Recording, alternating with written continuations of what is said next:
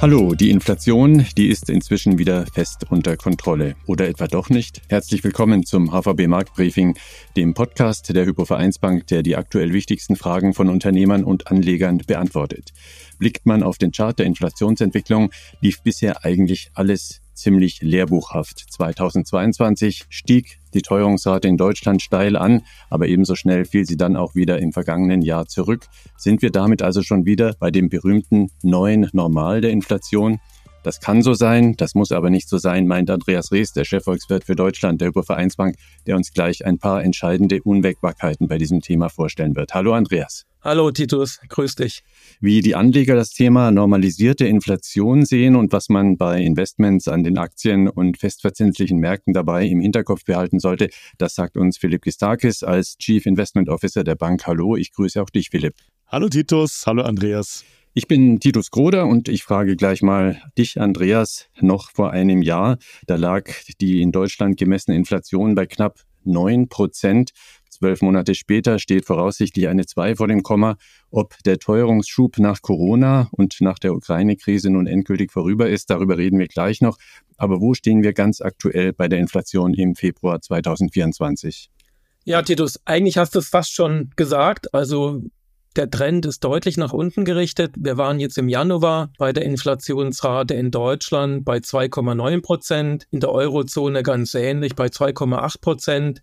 Also dieser Trend rückläufiger Inflationsraten, der hat sich jetzt zum Jahresanfang 2024 fortgesetzt und der Inflationsdruck hat sich deutlich verlangsamt.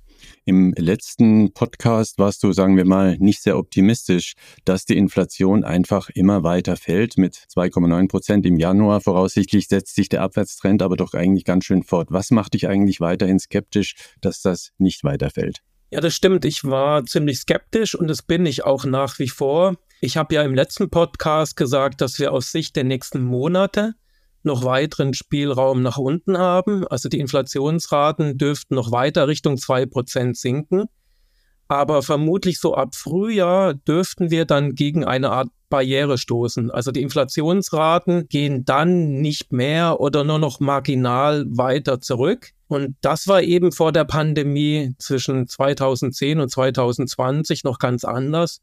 Damals war zwei, zweieinhalb Prozent die obere Grenze und größtenteils lagen wir deutlich darunter, eher unter einem Prozent. Also ich glaube, wir kriegen eine neue Normalität mit etwas höheren Inflationsraten. Mhm. An der Stelle, glaube ich, brauchen wir etwas mehr Hintergrund. Was hat sich denn grundlegend geändert, dass das neue Normal eben doch künftig dauerhaft etwas höher liegen könnte, als wir es aus der Phase der Niedriginflation nach der Finanzkrise kennen? Ja, was den Inflationsrückgang abbremsen sollte, das ist der stärkere Lohnanstieg, den wir zuletzt gesehen haben. Mhm. In Deutschland sind die Tariflöhne zuletzt um vier bis viereinhalb Prozent angestiegen. Wenn man die Einmalzahlung mit berücksichtigt, in der Eurozone insgesamt, da war der Anstieg sogar noch etwas höher. Also die Tarifparteien versuchen den starken Anstieg der Inflation im Zuge der Pandemie und dann vor allen Dingen aufgrund von Russland, Ukraine auszugleichen. Aber diese höheren Lohnkosten, die werden wahrscheinlich über kurz oder lang auch zu etwas höheren Preisen führen. Und ich denke vor allen Dingen im Dienstleistungsbereich. Denn viele Dienstleister haben einen wesentlich höheren Anteil der Lohnkosten an ihrer Gesamtleistung. Und das erhöht das Risiko, dass die höheren Lohnkosten dann auf die Preise überwälzt werden. Und wenn man sich die Umfragen anschaut in den letzten Monaten, da berichten die Dienstleister auch schon in Deutschland und in Europa von diesem erhöhten Druck. Mhm. Klingt für mich ziemlich nach einer beginnenden Lohnpreisspirale. Du hast schon gesagt, das ist also das Phänomen, wenn die Teuerung von Gütern und Dienstleistungen zu hohen Lohnforderungen führt, was wiederum weitergegeben wird an die Märkte und wiederum Preisauftrieb verursacht und der speist wiederum die nächste Lohnrunde. Eine sich selbst treibende Spirale. Also gibt es so etwas jetzt? Ist also der Inflation noch nicht ganz das Handwerk gelegt worden? Ja, nein, also eine Lohnpreisspirale, das denken wir, das wird nicht eintreten. Das ist ja immer so ein plakatives Schlagwort. Aber die Vergangenheit, die wiederholt sich ja nicht so einfach. Also wir fallen jetzt deshalb nicht gleich wieder in die 70er Jahre zurück, als sich Löhne und Inflation zeitweilig gegenseitig aufgeschaukelt haben. Also die Inflationsraten, um das nochmal klar zu sagen, die werden auch deshalb erst einmal nicht gleich wieder stark ansteigen. Das halte ich für unwahrscheinlich. Aber die gestiegenen Löhne werden eben verhindern, oder das denken wir zumindest, dass die Inflationsraten auf ein sehr niedriges Niveau fallen werden. Das ist der entscheidende Punkt. Mhm. Wie ist es denn geopolitisch betrachtet mit den Ereignissen am Roten Meer als möglicher Inflationstreiber? Dem Iran nahestehende Houthi-Kämpfer gefährden dort die Frachtschifffahrt auf einem der wichtigsten Handelsseewege. Die Ausweichroute vieler Schiffe führt derzeit ums Kap der Guten Hoffnung, also um Afrika herum westwärts. Die Containerfrachtkosten sind darüber merklich gestiegen. Auch Energierohstoffe werden da transportiert, könnte also auch Auswirkungen auf die Energiemärkte haben. Inwieweit sind solche Impulse relevant für deine Analyse? Ja, also die Entwicklung, die muss man wirklich ganz genau im Auge behalten. Du hast schon gesagt, die Frachtkosten sind stark angestiegen. Wenn man sich zum Beispiel die Route anschaut, China-Europa, da lagen wir zuletzt bei rund 5000 US-Dollar für einen Standardcontainer. Das ist also in etwa eine Verdreifachung seit Jahresanfang. Das ist schon eine Menge. Und das ist gerade schon gesagt, viele Containerschiffe, die müssen den Umweg machen über das Kap der guten Hoffnung. Und dadurch erhöht sich die Transportdauer um rund ein Drittel auf gut 50 Tage zwischen China und Europa. Also das ist wirklich eine Menge. Aber das ist jetzt der Unterschied zu der Entwicklung, die wir während der Pandemie hatten und auch während Russland-Ukraine, also zumindest beim Beginn 2022. Man kann es nicht einfach die Erfahrung aus den Jahren mit der aktuellen Situation vergleichen. Also ich will das jetzt nicht schönreden, aber einfach mal als Zahlenvergleich in der Spitze bei den Frachtkosten 2021, 2022, da lagen wir bei zeitweilig rund 15.000 US-Dollar. Jetzt sind wir bei etwa 5.000 US-Dollar. Und dann vor allen Dingen ganz wichtig, wir haben eine andere fundamentale Situation. Also während der Pandemie, da haben sich die Verbraucher notgedrungen auf den Kauf von Gütern fokussiert. Es gab also eine enorm starke Güternachfrage und damit ist es in den Industrieunternehmen auch leichter gefallen, die gestiegenen Frachtkosten auf die Verbraucher zu überwälzen, weil einfach die Nachfrage so stark war. Aktuell ist halt die Güternachfrage nicht so stark. Das heißt, bleiben die Transportkosten hoch in einem Risikoszenario, dann glaube ich, dann könnte das eher die Produktion und die Unternehmensgewinne belasten, als dass es in die Inflation geht und dass die Inflationsraten wirklich stark ansteigen. Aber wie gesagt, man muss das genau im Auge behalten. Noch ein Wort von dir zu den Zinsen, gewissermaßen zur Rückseite der Inflation. Im letzten Podcast, da war deine Aussage, die Finanzmärkte preisen deutlich zu viele Zinssenkungen der EZB für dieses Jahr ein. Nach dem, was du nun aktuell gesagt hast, bleibst du bei dieser Ansicht? Ja, Titus, dabei bleibt es. Mhm. Also aktuell, das sind rund 125 Basispunkte an Zinssenkungen der EZB bis zum Jahresende 2024 eingepreist. Also das ist nach unserer Einschätzung nach wie vor zu viel. Wir haben ja noch sieben Sitzungen des EZB-Rats bis zum Jahresende. Das heißt, die im Klartext, die Investoren an den Finanzmärkten, die gehen davon aus, dass wir an fünf von sieben Sitzungen Zinssenkungen kriegen werden, denn typischerweise sind ja keine großen Zinsschritte mit 50 Basispunkten eingepreist, sondern Zinssenkungen um jeweils 25 Basispunkte. Also nochmal, das ist nach unserer Einschätzung zu viel. Einmal aus fundamentalen Überlegungen. Ich habe ja vorhin schon gesagt, dass wir dann ab Frühjahr vermutlich keine weiteren starken Rückgänge bei der Inflation mehr sehen werden. Und außerdem, das darf man, denke ich, auch nicht unterschätzen, politischer Grund so ein bisschen, geldpolitischer Grund, die EZB dürfte auf Nummer sicher gehen wollen in ihrer Zinspolitik und einfach relativ vorsichtig agieren. Sie ist ja auch dafür gescholten worden vor zwei Jahren, zu spät den Leitzins anzuheben. Mhm. Und egal, ob das jetzt stimmt oder nicht, aber auch das spricht für ein vorsichtiges Verhalten der EZB. Was macht dich denn da so grundsätzlich sicher? Bist du letztlich schlauer als die Märkte? Weißt du etwas, was die Investoren nicht wissen? ja, Titus, also leider bin ich nicht schlauer als die Finanzmärkte oder die Investoren. Also so vermessen, ja, das wäre schön. Also so vermessen bin ich nicht. Mhm. Ich weiß nicht immer alles besser. Und man darf ja auch nicht vergessen, in solchen Zinsfutures da spiegeln sich die Erwartungen von ganz vielen Investoren wieder. Also das sollte man jetzt auch nicht unterschätzen. Aber wenn man eine andere Meinung hat und auch Argumente dafür, und das glaube ich, dann muss man das ja auch sagen. Und das ist ja auch Teil von meinem Job.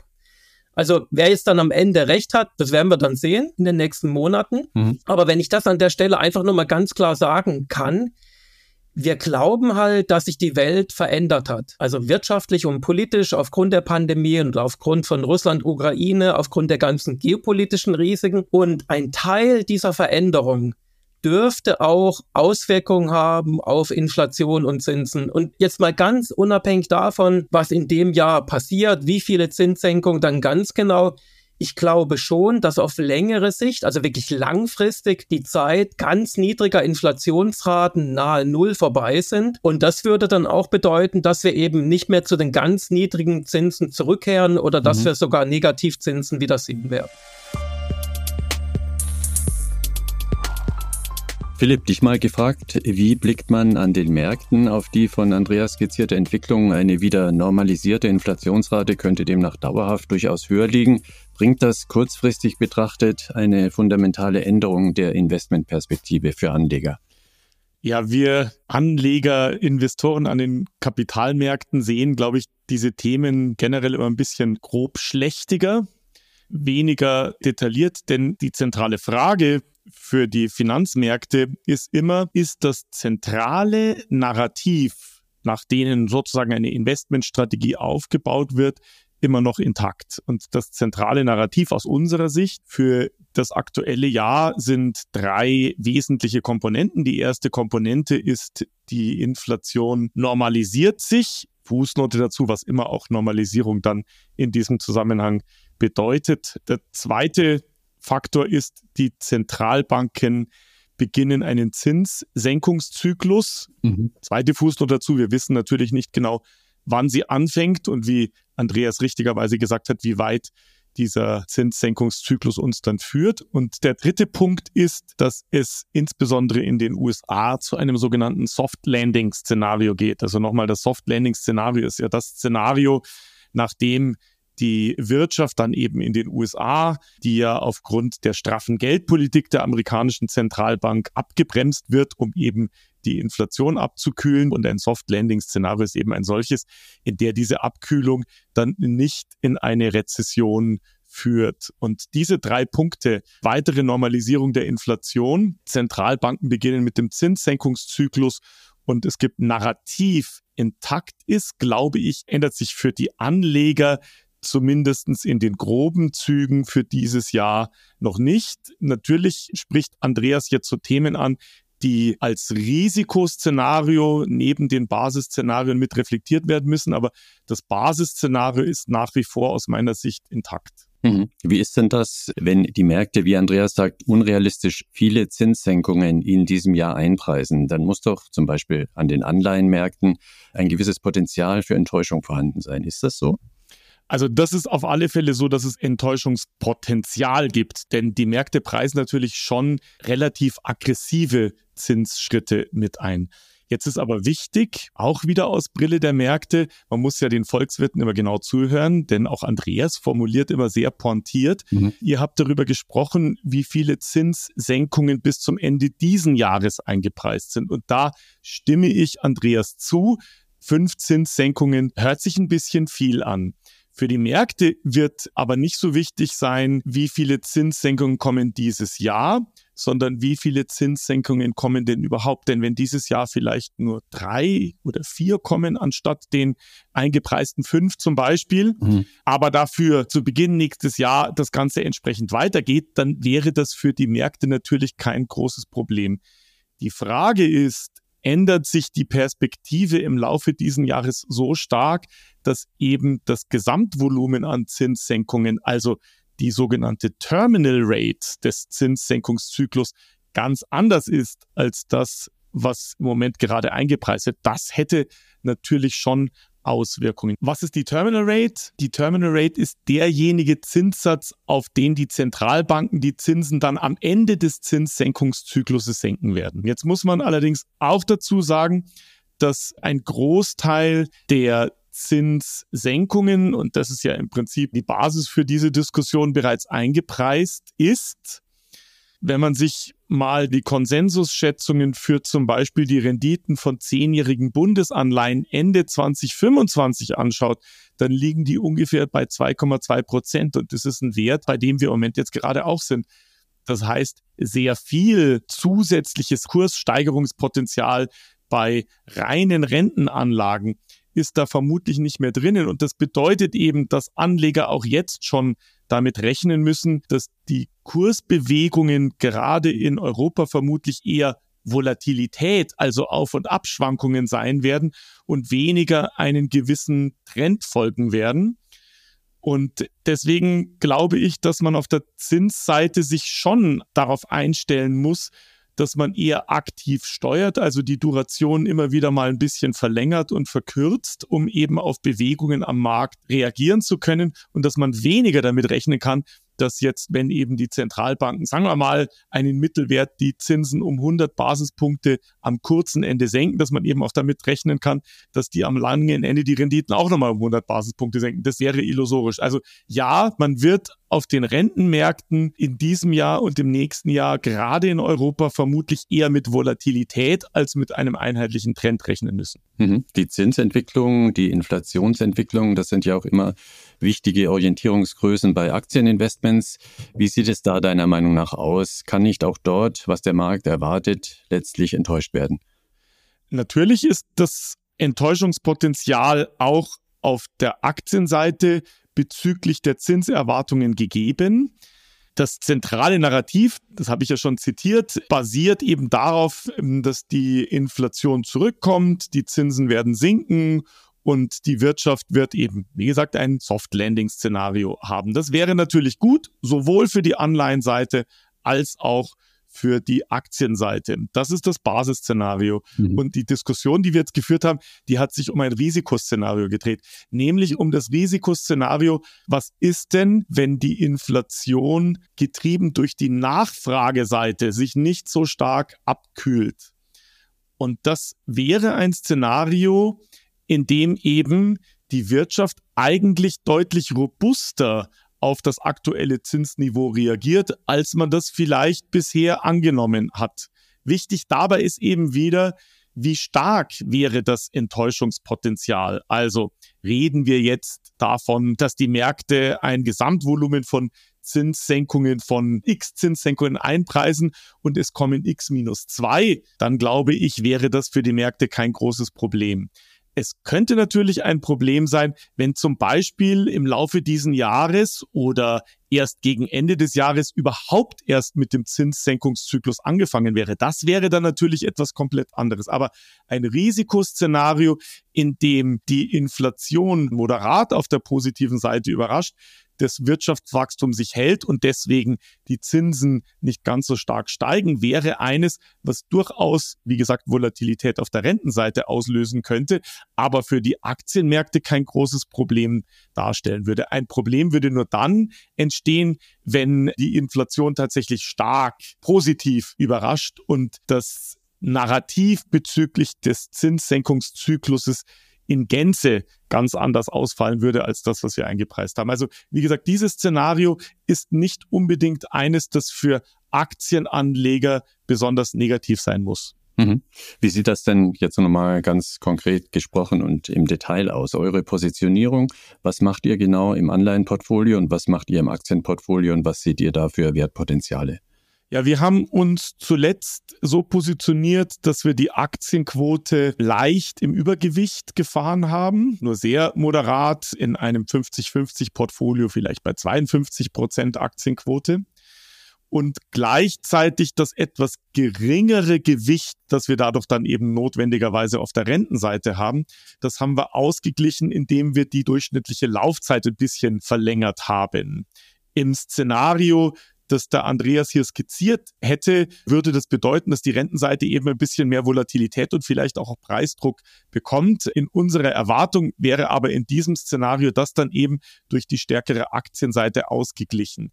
Wir fahren eine längere Duration, weil es ja auch das andere Risiko gibt, dessen Wahrscheinlichkeit jetzt ein bisschen abnimmt, nämlich dass es eben doch nicht zu einem Soft Landing, sondern zu einem Hard Landing kommt, also zu einer stärkeren Wirtschaftsabkühlung und wir diese längere Duration dann eben als eine gewisse Absicherung im Portfolio haben. Also im Moment ist unsere Überlegung eher dahingehend, dass wir die Aktienseite moderat ausfahren, also etwas mehr in Aktien investieren und gleichzeitig die Rentenposition verlängern, um das eben als Absicherung für die Aktienseite zu nehmen. Und was auch wichtig ist, diese Verlängerung der Duration, die hat weniger zum Ziel von Kursgewinnen zu profitieren, sondern davon, dass die Zinskurven immer flacher werden, also immer weniger invers werden.